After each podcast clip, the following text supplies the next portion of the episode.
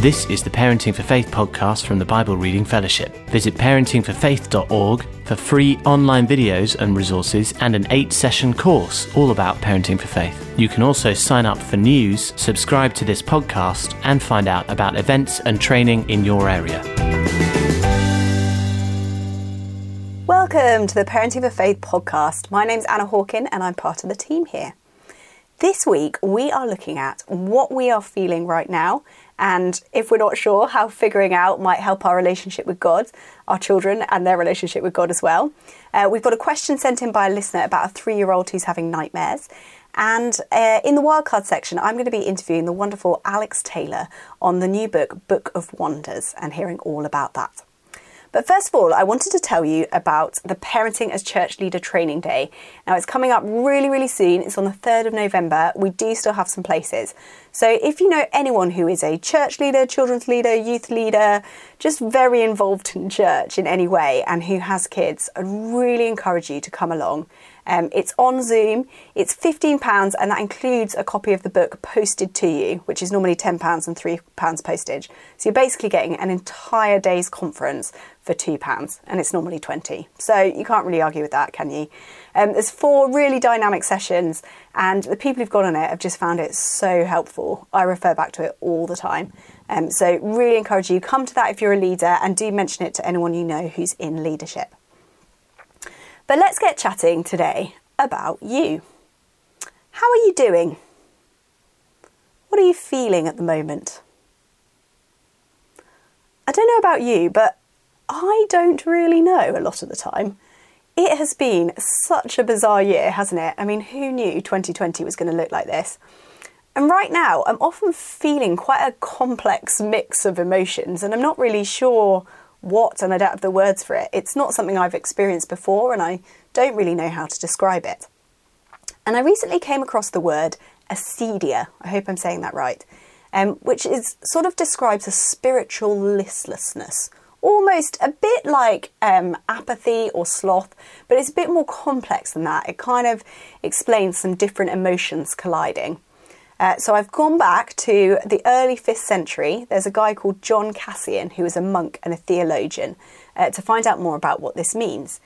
And he describes this ancient Greek emotion called acedia. He says it's when a mind is seized by this emotion, it's horrified at where it is and disgusted with its room. It does not allow him to stay in his cell or to devote any effort to reading. So uh, he's obviously talking in the context of being a monk. So it's a bit complicated, but it's kind of saying you are confused and you don't know, you know, you sort of don't have the energy for anything, um, but almost without reason, maybe. It's not trying to justify that. He goes on, and I'm quoting now.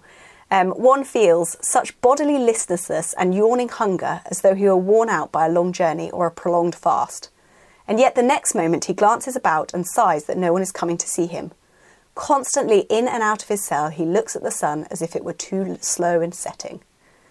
So it's sort of that weird, like, I'm frustrated with this, this is hard, um, you know, switching from big things to small things.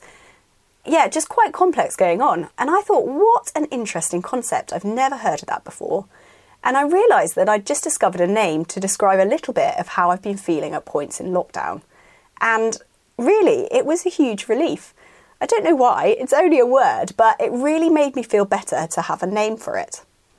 And what I like is that it gives a name to that complex mixture of emotions that come with the isolation, the uncertainty, the bad news that we've all experienced this year.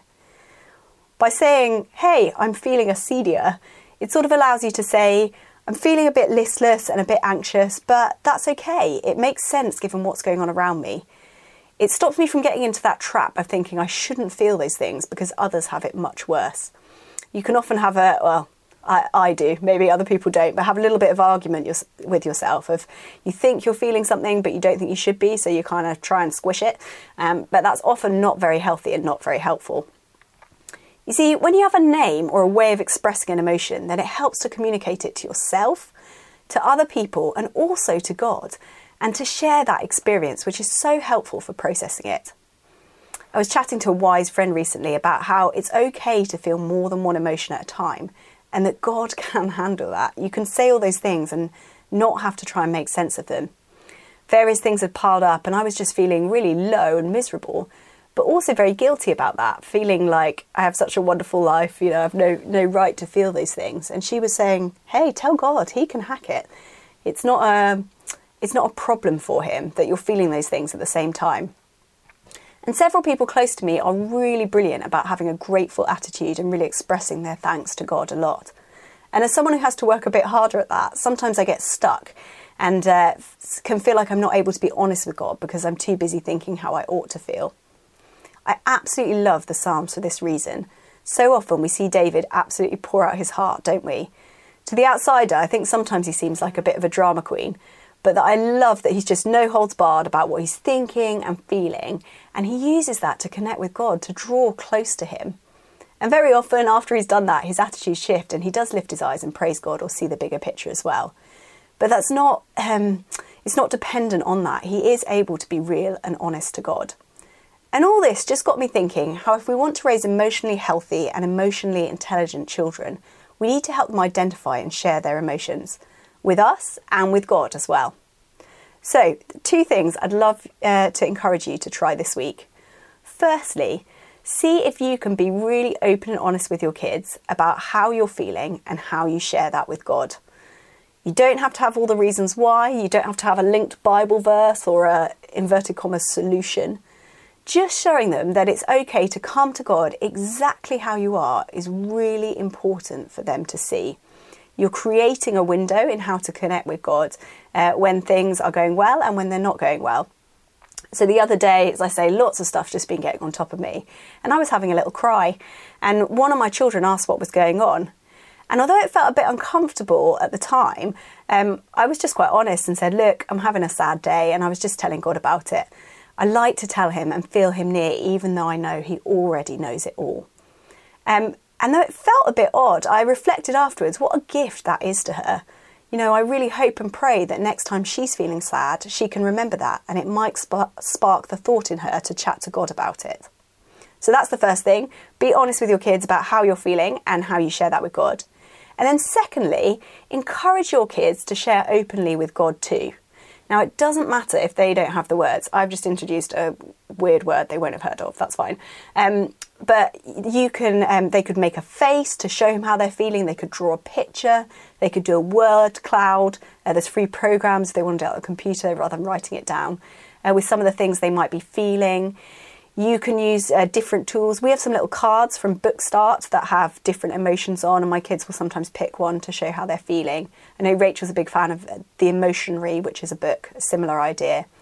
You could ask curious questions to suggest some ideas of things they might be feeling. Does it feel more like this or like this? Because you're helping them giving words and describe it, which, as I mentioned before, is just really helpful for processing. Now, just make clear that it's okay if they don't know, and it's also okay for it to be anything, nothing, or a whole mixture of things. There's no way they ought to feel or way they should be thinking. God can take it, and He loves that they just want to connect with Him and tell Him how they're feeling. So let's set them up to do that um, and give them all the tools they need to do that well. Uh, and if you want to um, nerd up on that term, acedia, I'm going to post a link in the show notes where I started reading about it because I know some of you will be intrigued to find out a little bit more. Uh, then we are going to head into our question section next.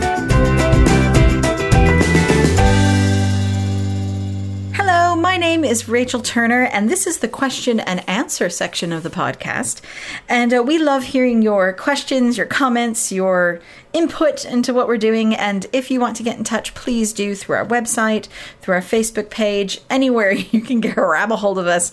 We love hearing from you. And this week we have a question from a listener who says this Hello, I bought a copy of Comfort in the Darkness at the Forge last year and love reading it with my 10 year old. However, my three year old is waking up most nights with nightmares, and I wonder if you have any great tips on how I can use it with her. She's very much still at the picture book stage, and when I offer to pray before bed, she asks me not to. Any thoughts, ideas appreciated? Uh, yes, um, Comfort in the Darkness is one of my favorite books that I got to write, and it is a well, it's 16 stories of night bedtime and sleep. Uh, essentially, what I discovered through working with families and children is that we often don't have a theology of the night. Who is God in the night and what he does? And so our children can grow to have nightmares and to be afraid of the dark and be afraid of sleep and and I just wanted to sort of speak into it. So I wrote a book called Comfort in the Darkness, which is like a series of uh, stories uh, and questions and discussions and prayers and chat and catch to do around all of these different things uh, that God is in the night. And uh, it is written for like four year olds to, to, well, plus. I have adults who don't have children emailing me and saying it helps. So if you just want to explore nighttime, then it's helpful. Um, but with a three year old, I can understand if you don't have pictures, if it's not in a picture book format, it can be a, an interesting one. And so what I would suggest you do is to have a look at the key truths you have the book and if you notice um, after the story there is a, it says extras for parents and that's where the discussion questions are and things to chat and catch about and a little tool. But there's a key truth and that key truth is something that that your child needs. And so you can begin to do that. Even if it's not story based you can you can begin to drip feed those truths into your child. So for instance uh, the first key truth is god made the night and thinks it's good. And so that's the key truth that the story of creation to me was telling us is that God saved the night on purpose for something really exciting. And so even if you just look at that truth, God made the night and thinks it's good then we can begin to talk about like oh i'm so excited about the nighttime and you can begin to frame for her i'm so excited about night. God's going to do some exciting things tonight. Or i wonder what god is going to do while we sleep. Isn't that wonderful that he does things while we sleep?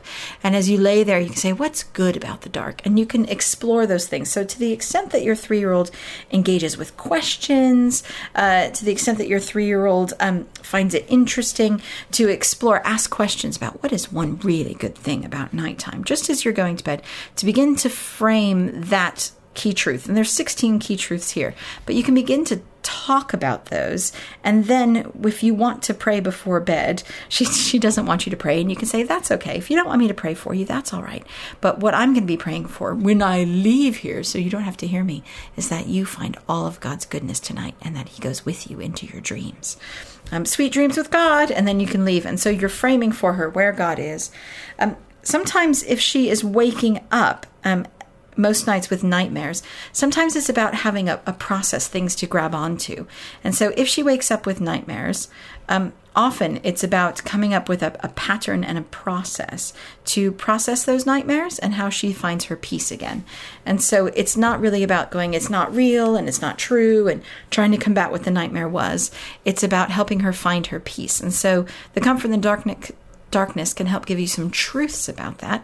And there are some techniques in there. I think there's a whole chapter. Is there a chapter on nightmares? Uh, maybe. Uh, yes, uh, or explaining bad dreams, I think is in the back. If you go on the website, also we have a whole series about bedtimes of videos and and uh, what are they called? Articles about um, bedtime routines, how to deal with nightmares, how to deal with sleep and darkness and things. But I would suggest that if your child wakes up scared in the middle of the night, then then it's not about what happened before, but it's how do we find our peace? And so it's saying what helps us find God's peace now? Is it about playing music? Is it about laying on the floor and chatting to God?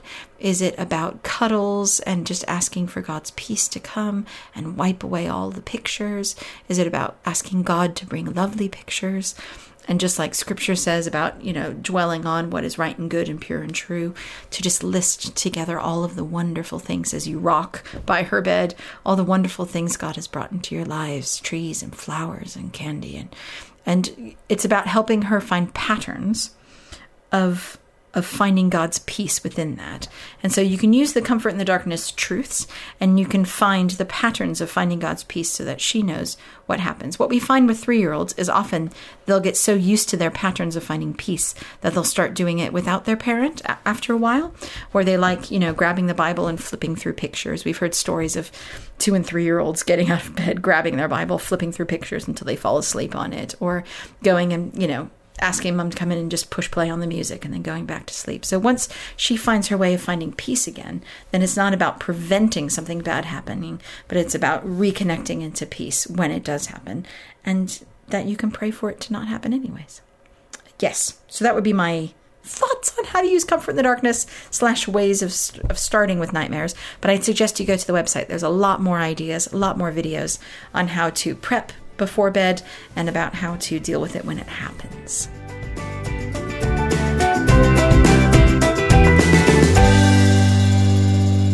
So I'm here with Alex Taylor. I often say I'm here and I'm actually on a Zoom call, but we are sitting in the sunshine in Alex's back garden.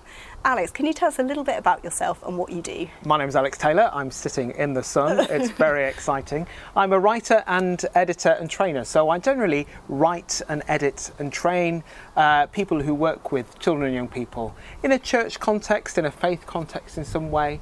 So some of my time I'm writing and editing articles for a magazine called Premier Youth and Children's Work. Sometimes I'm working face to face with um, children's and youth workers in London. Sometimes I'm writing uh, a variety of one off projects. Uh, so that's kind of what I do all day. Fantastic. So pretty varied then. Yeah. And yeah. there is a project you've been working on recently with the amazing name, The Book of Wonders. Tell us about The Book of Wonders. How did it come about and uh, who's it for? The Book of Wonders is a full colour, highly illustrated book about science and faith. And it comes about uh, because of a partnership between Scripture Union and the Faraday Institute. So, Scripture Union work with churches to introduce Jesus to children and young people, both inside the church and outside the church. They're very keen to reach children who are currently beyond the reach of traditional church. Faraday Institute, they um, work with people of all ages to try and uh, spread the message that science and faith, they're not in competition, but you can have both. And so their schools and youth team got a, a, a grant to produce a lot of resources uh, to help children and young people engage with this debate and see that both science and faith not they don't contradict each other but they can build and inform on each other and one will support the other so um, I've written a couple of resources uh, as part of this partnership. One is a holiday club called the Wonder Zone. Mm-hmm. Uh, which has been run online. Uh, so Scripture Union produced a lot of resources to help people run that online, of course, in uh, the pandemic restrictions. But this one is a book for home, and it forms. Uh, it's formed of uh, the full colour, highly illustrated book, and then an activity book, which will uh, is full of. Um, experiments and surveys that children can do on their own or children can do with their parents uh, in their own home and it looks absolutely beautiful, can I say? It's just uh, so you. well illustrated, so much information. You mentioned as part of the project of doing that that you interviewed some scientists who are Christians, not Christian scientists. Not Christian you were very clear on that. so, uh, scientists who happen to be Christians. Um, what was that like, and why did you want to include their voices? Oh, it made me feel very stupid because you interview people who are experts in their field, people who work at Jodrell Bank, astrophysicists, people who are um, who have made uh, kind of science changing discoveries. Uh, people who are knighted, people who have got uh, damehoods and MBEs and all of that business. But they were all experts in their field, and so they told me about the areas of study that they are experts in. They told me about the planets, and they told me about beetles, and they told me about the cells in my body, and they told me about how my brain works, all of those kind of things. But they also told me all about uh, what their faith means to them and how their science and their, their area of study has informed their faith and how they see God at work through all the discoveries that they make. I mean, a lot of these people are on the cutting edge of their fields, and it's really exciting to see how that work can inspire faith as well.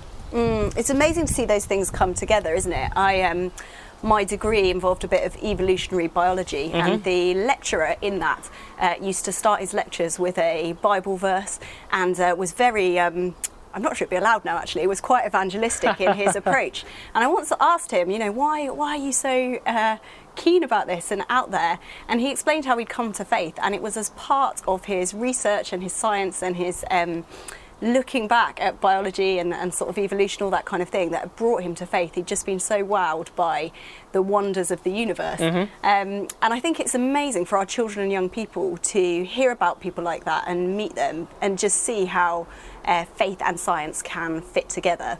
What would you say to a parent whose uh, child maybe does still feel like there's a bit of a contradiction, maybe from lessons at school or things that their friends are saying? They feel like they have to choose either science or God. I think it's important to introduce uh, them to the wonder of science. That's partly why this book is called The Book of Wonders, because yeah. science is so full of wonder and awe and excitement, and our faith is as well. And I think it's important to introduce them to the wonder of science, but also then to, to introduce them to these people, these scientists, who for them are living that life of faith and science together. And for them, it doesn't matter, you know, that there's no contradiction. They, these things can work together. And for a child to see people, you know, making massive discoveries but still having a faith in God means that, you know, this kind of false dichotomy that we're often presented with that it's an either or. And if you believe one, you are, you know, denying the existence of the other. Uh, actually, it's it's completely false. You can have both, and you should have both, and we do have both. Mm. So I think to for parents just to sit there and, and, maybe look at the book, maybe do some of the activities in the activity book, and as you do it, just chat about isn't this amazing? All this kind of bring out the awe and wonder and look at the quotes from the people, the scientists, and, and wonder together about, well, what do you think of that? Do you think that God is in this? You know, where do you see yourself in this particular page? Or, you know, what is God saying to you through these amazing facts and discoveries that people have made? Mm, and almost use it as a, a tool and a springboard to have some more of those conversations. That's right, yeah. Um, sometimes we can be scared of things that we don't understand. I'm sure many parents uh, throughout lockdown have been completely confounded by their child's curriculum uh, and having to, to uh, homeschool has made them very aware of the things they do and don't know. And yeah. sometimes we're scared of approaching things that we don't know, but we can do this together.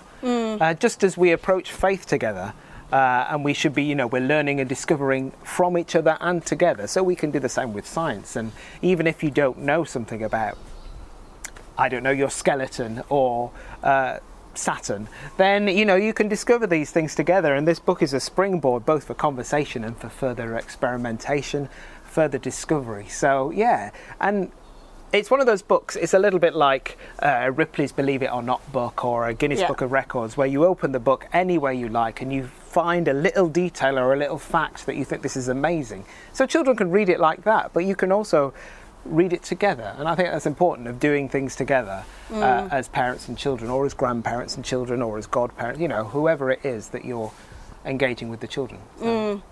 And one of the um, key tools we have at Parenting for Faith is called Surfing the Waves, and it's just about picking up whatever your child is interested in and journeying with them. Mm. So I was going to say this might be a really good book for sciencey kids, but actually I was struck when I saw that you'd done this book because I know you, Alex. I know you are a man of many talents, and if I were to pigeonhole you, which I won't, but uh, I know you as being someone who's amazing at musical theatre and choreography and baking and cooking, a lot of very creative, traditionally more sort of thought of right brain things. And yet you've uh, done this amazing science book. Um, and it just made me think how. Uh, children and adults can be often we think okay right you're the sciencey kid or you're the artsy kid or you're the it's sort of convenient to label them um, but actually, pretty much all children, I would argue, have some interest in science and in nature and in wonder and the universe. So I'd really encourage you to get hold of this book um, and yeah, just just try it out and see if it's something that might help. What age is it aimed for? Uh, primarily key stage two, so anywhere seven to eleven. But uh, you know, any a couple of years either side of that, the pictures are very engaging. So a younger child could look at it and you know spot an anteater or uh, you know the heart, and they'd know all about that. So yeah, younger or older, but mainly key stage two. Fantastic. Thank you so much for your time, Alex. Oh, you're welcome.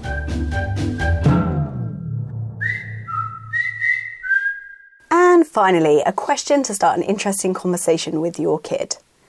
When do you think Jesus might have had more than one emotion at the same time? Ask it, have a great conversation. We'll be here the same time next week. Bye.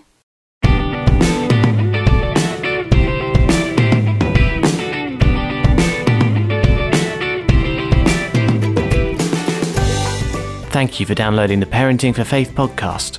A new episode will be released next week, and why not look at parentingforfaith.org to watch the free eight session course to get in touch or to find out about training and events near you.